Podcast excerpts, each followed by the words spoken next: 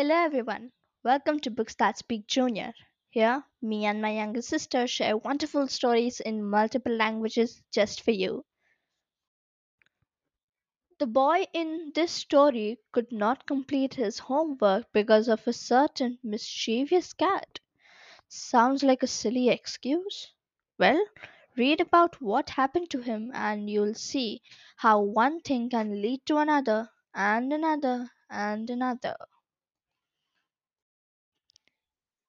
Today's story It's All the Cat's Fault.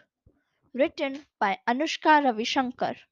Illustrated by Priya Kuriyan. Published by Pratham Books. Read by Stuti Doshi. Why haven't you done your homework?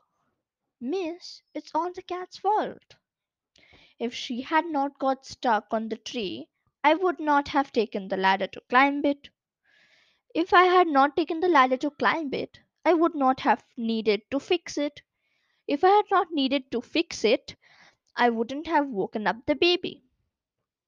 If I had not woken up the baby, my mother would not have rushed out of the kitchen.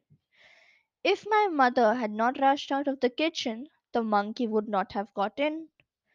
If the monkey had not got in, he would not have even eaten up all the food.